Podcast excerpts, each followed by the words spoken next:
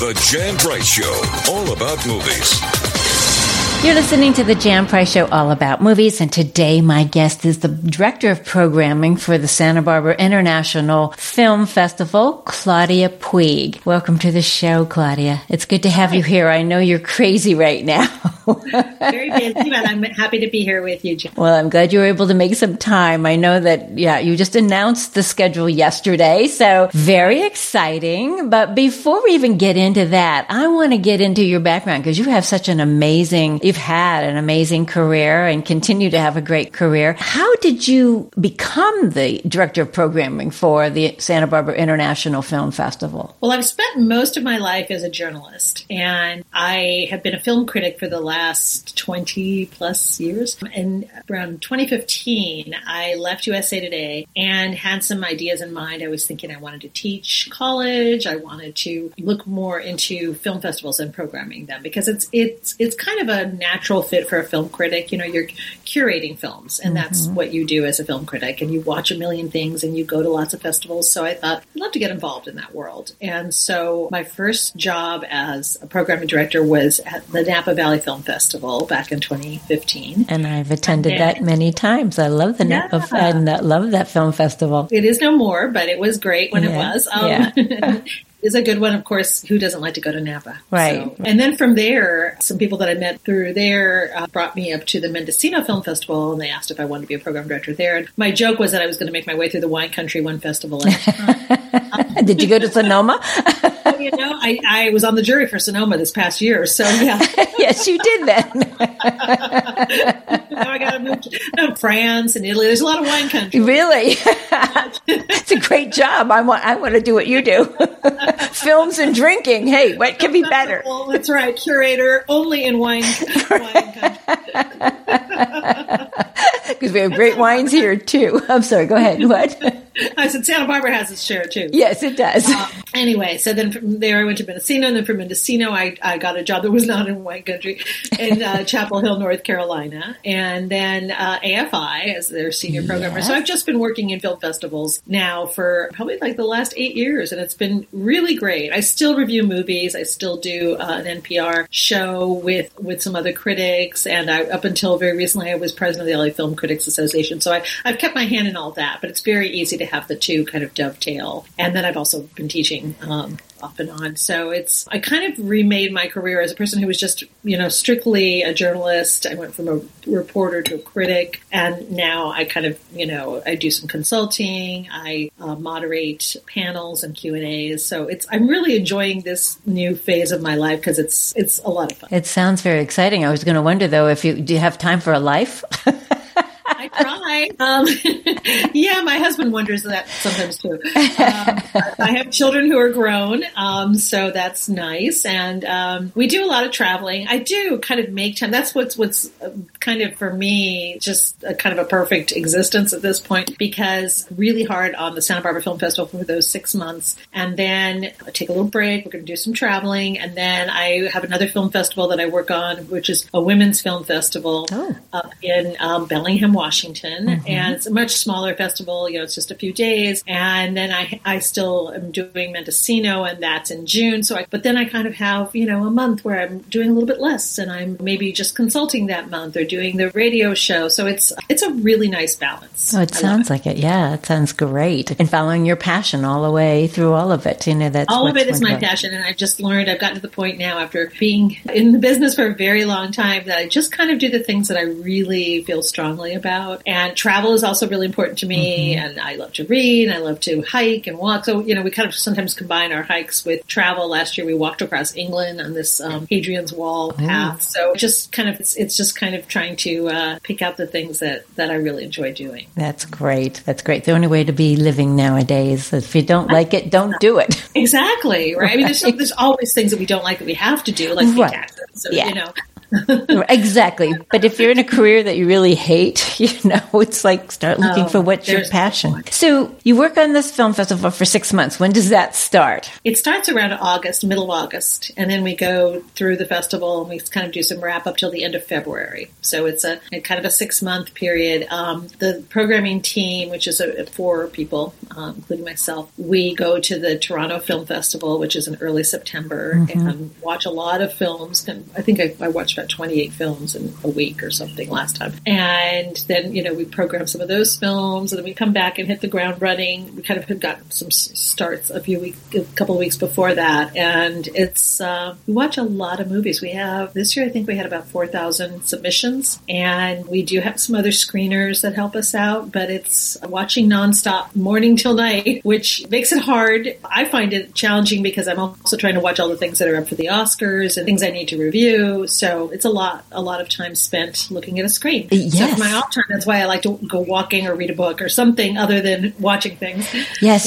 But you have to get out and do other things. Get out in nature, yes. When you're watching that many movies, I mean, how many would you on an average day watch if you're starting early in the morning? Probably four or five. Okay. Does your brain get a little boggled as far as, which movie would I be interested to have in the festival? How does that all work for you? It does get boggled at certain points. Not so much that day. You're kind of making notes and noting which you like. And then we have meetings and we'll discuss them and we'll say, oh, we want to watch this one. And then we'll have long discussions. This is, for people who are real, passionate about film, who are, cinephiles, it's a dream job because you're talking about movies all the time. You're talking about what you liked, what you didn't like, and discussing it. This reminds me of this and that. And all four of us are those people. So we're of different generations. We come to it from different directions, but that's the one thing we all definitely have in common. So it's very fun. But yeah, I mean, it's hard to not get a little bit, especially when they start to have similar titles, which is a problem we had this year. We've had it before where you have two films that have exactly the same title. Are you kidding?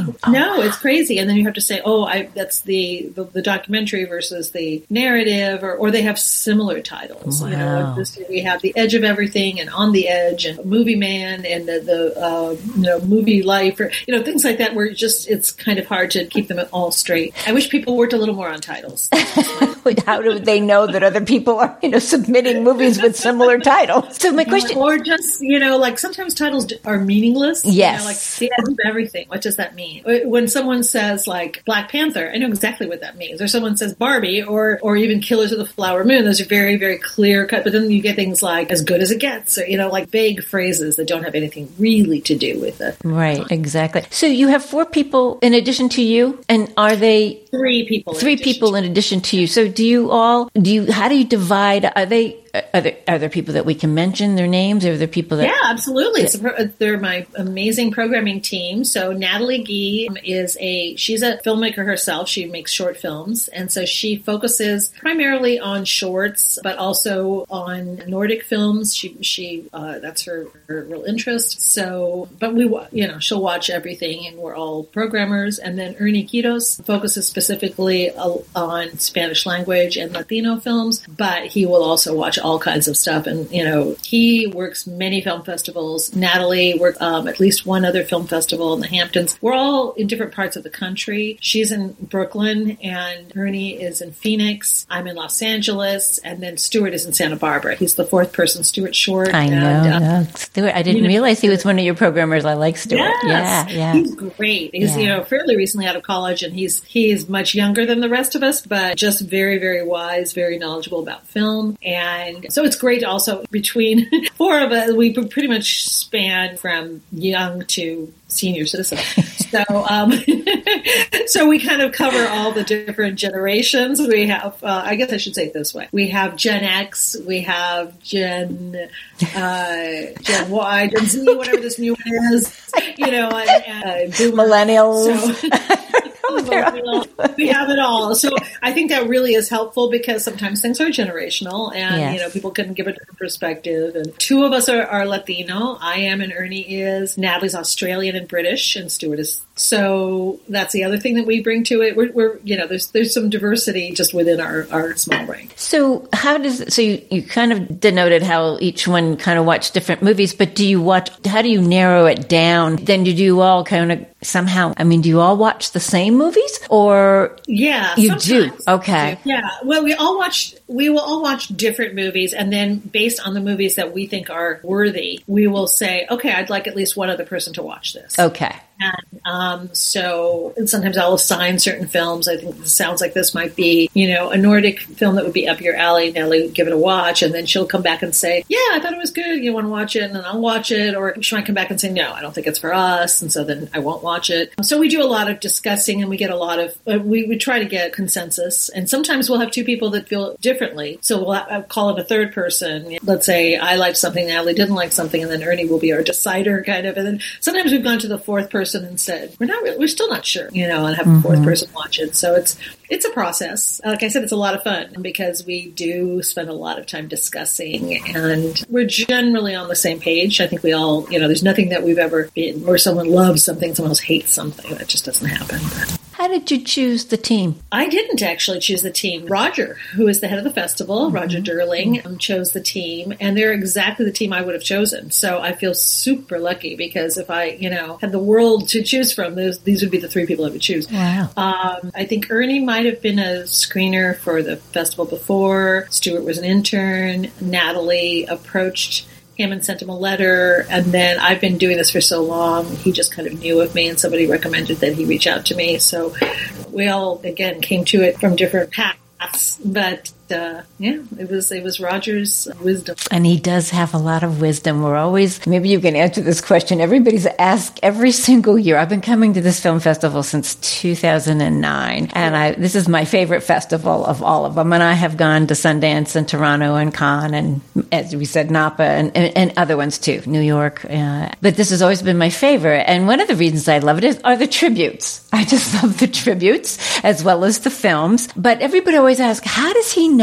who to give a tribute to? And he seems to get them early, obviously. And also all the films they show throughout the Oscar season, as you're just discussing too. Cinema Society. Yes. Well, if you're in the business, because this conversation starts early. I know he attends Telluride. I attend Toronto. I've been to Cannes too, but none of us attended this nowadays. But, you know, the conversation starts sometimes right after Cannes, but it starts in earnest around the time of Telluride in Toronto, and that's when you start hearing about the awards buzz. And so I think he's got a really good eye. He's been doing it for a long time. I also do that kind of thing on my NPR show. We predict things, and I do it on Gold Derby. You know, once you've been doing it long enough, you can kind of tell what who's going to be in the Oscar conversation. Sometimes there are people you really wish would be, and for one reason or another, they're not. Or sometimes it starts too early. You know, something that was amazing. Like I saw a couple of movies in the spring that I really wish were in the Oscar conversation, but because they came out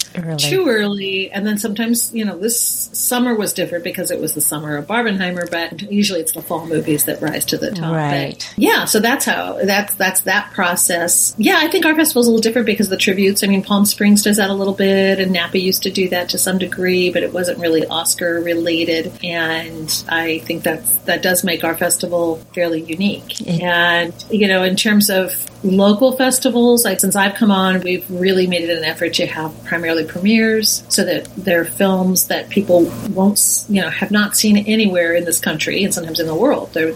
Our opening and closing movies are world premieres, and we draw from lots of different countries this year. We have 77 premieres, U.S. premieres, and then 45 world premieres from 48 different countries. So, you know, we'll hear about like, oh, this movie did really well at Locarno, this movie did really well at, you know, a smaller festival, but a substantial festival in another part of the world, Tallinn Black Nights, or New York, or the Hamptons, or so we'll kind of hear about that. But we tend to look a little bit more at the global festivals, not the other U.S. festivals, because we want to be a U.S. premiere. Yeah, and it seems like since you've been doing the programming, it has expanded more of an international feel to this festival. Would that be a correct assumption to say? Because I have felt that, and other people that attend feel like you have more representation of many more countries than perhaps. We're certainly trying for that. That is one of my goals, to have more representation from different countries, to have more representation, just a wider breadth of representation, more women filmmakers, more people of color, more LGBTQ, more disabled,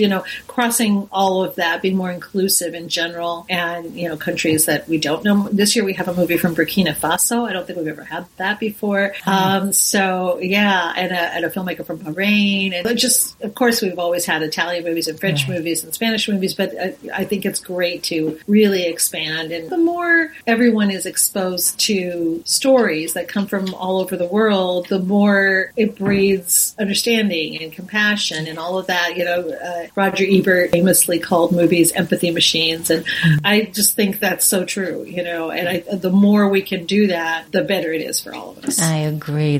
Film can help heal people. Absolutely. And start conversations. Enlighten, educate, heal, bridge gaps. Yes. Yeah, start new conversations you might not have had before and open your eyes. Well, speaking of that, let's talk about your opening night film that you're going to be premiering. It looks very, a friend sent me and said, we have to go to this. I said, well, of course we're going to go to it. Yes, you have to. But, so thrilled about this movie. Yes. It's one of those rare movies that the minute I saw it, I didn't even ask anybody else to watch it. I'm like, we got to get this movie. It's so great. It's a story that I wasn't familiar with, but a lot of people who are maybe more on social media than I might be. But so it's about this young guy and Anthony Madu, and he was 12 years old, and he just decided that he wanted to be a ballet dancer. He's living in Nigeria, in Lagos, Nigeria, where there isn't really ballet to speak of, and living a hard scrabble life on the streets of, not the streets. I mean, he had a family, but he was, it was not an area that would know a lot about other forms of dance, and he kind of taught himself to dance, and then he filmed it. It went viral. I mean, clearly had so much native talent. I don't know how many thousands of people might have seen that viral video, but certainly this very prestigious ballet school in England, in London, saw it. Then they invited him on scholarship to come. So the documentary follows all of this and follows, he'd barely been outside of Lagos, and then suddenly he's thrust in this completely different world, very sort of couldn't be more different from how he was living in England, and then this very rarefied school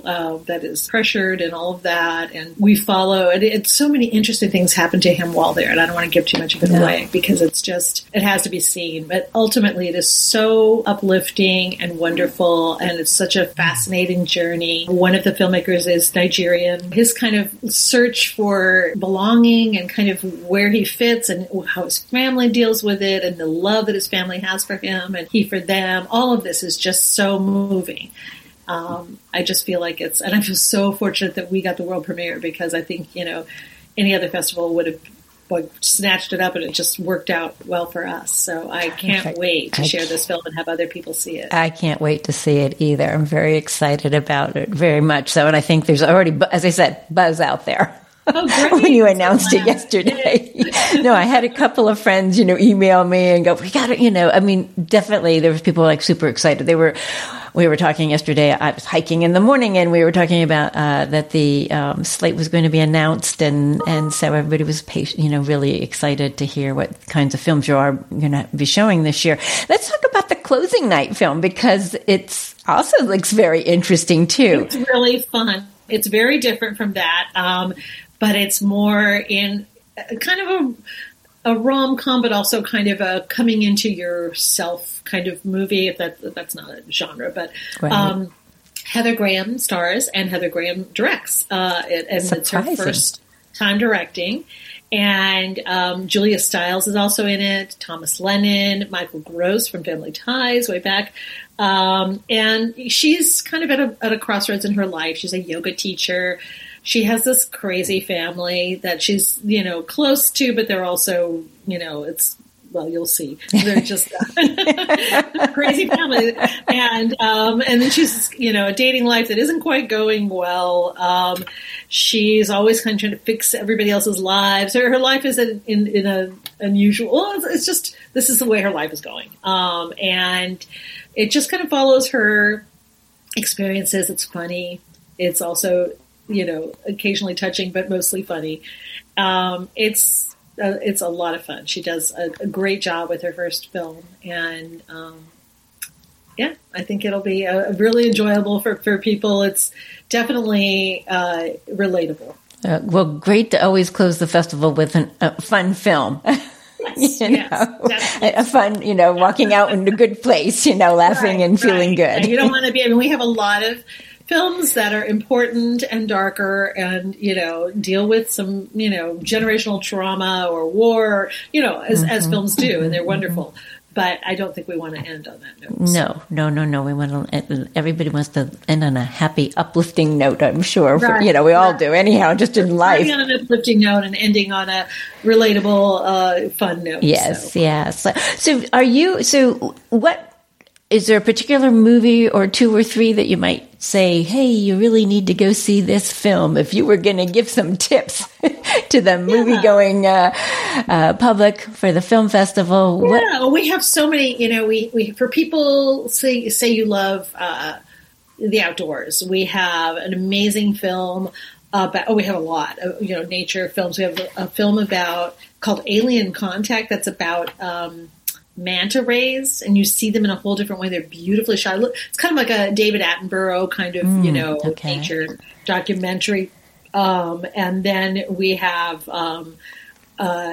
another film about the redwoods called, oh my God, I'm blanking out the name. Giants. I'll get back to it. Okay. Giants Rising. Sorry. Giants Rising. And that, you know, it's about, again, the history of the redwoods, which is fascinating. Yeah. Then we have, you know, if you like documentaries that are about substantive issues, we have God and Country, which is sort of about the state we're in our country right now and how religion has kind of been a part of politics or become a part of politics. That sounds fascinating. It's fascinating. Yeah. And then we have a couple that are sort of politically oriented that way. There's another one called Running for the Mountains that is about the political situation that was happening in West Virginia, made by two women who were right there on the ground. The Fight for Black Lives, it's about how the medical care for Black people, particularly Black women, is substandard compared to what white women experience. We have documentaries about film. We refer to them internally as films on film because, you know, of course, we're all very interested in that. So there's one about a man who builds his own theater in Canada. There is another theater that is built in Finland in sort of a kind of a foresty area. There is a Norwegian film director who it's his very last film. He is going through Alzheimer's. We have a few about, you know, aging and dealing with all of that. We have a film about the use of kelp in farming and how that's been rising. We have a film about this amazing Ukrainian restaurant in New York. We have, you know, what about wine, growing wine? Oh, well, there we go back to the wine theme again, Claudia. A wine out or something. Claudia, I could talk to you some more, but unfortunately our time is up. But everybody, if go get your tickets to the Santa Barbara International Film Festival. We have wet your whistle just a little bit on this. You know, get you excited about it. It's a great festival. If you've never been to it, definitely make the trip and come to Santa Barbara. It's a beautiful place to be. But the film festival, as I said, it's the easiest film festival to get around than any film festival I've ever attended. Absolutely right. I've been to film festivals from, I always say, from A to Z, from Ashland to Zurich. And ours is so easy. It's just up and down the street. Up and down the street. You get your exercise. You don't have to get in the car and drive around. You don't have to stand in the snow waiting for a bus. Right, get a little bus and go from someplace in the snow. Yeah, exactly. No, it's so easy. It is. It's a great festival. It really is. And Claudia, you're doing a wonderful job programming the festival. So thank you so much for making the time today. I really appreciate it. For taking the time for us. I appreciate it. Come by and say hello.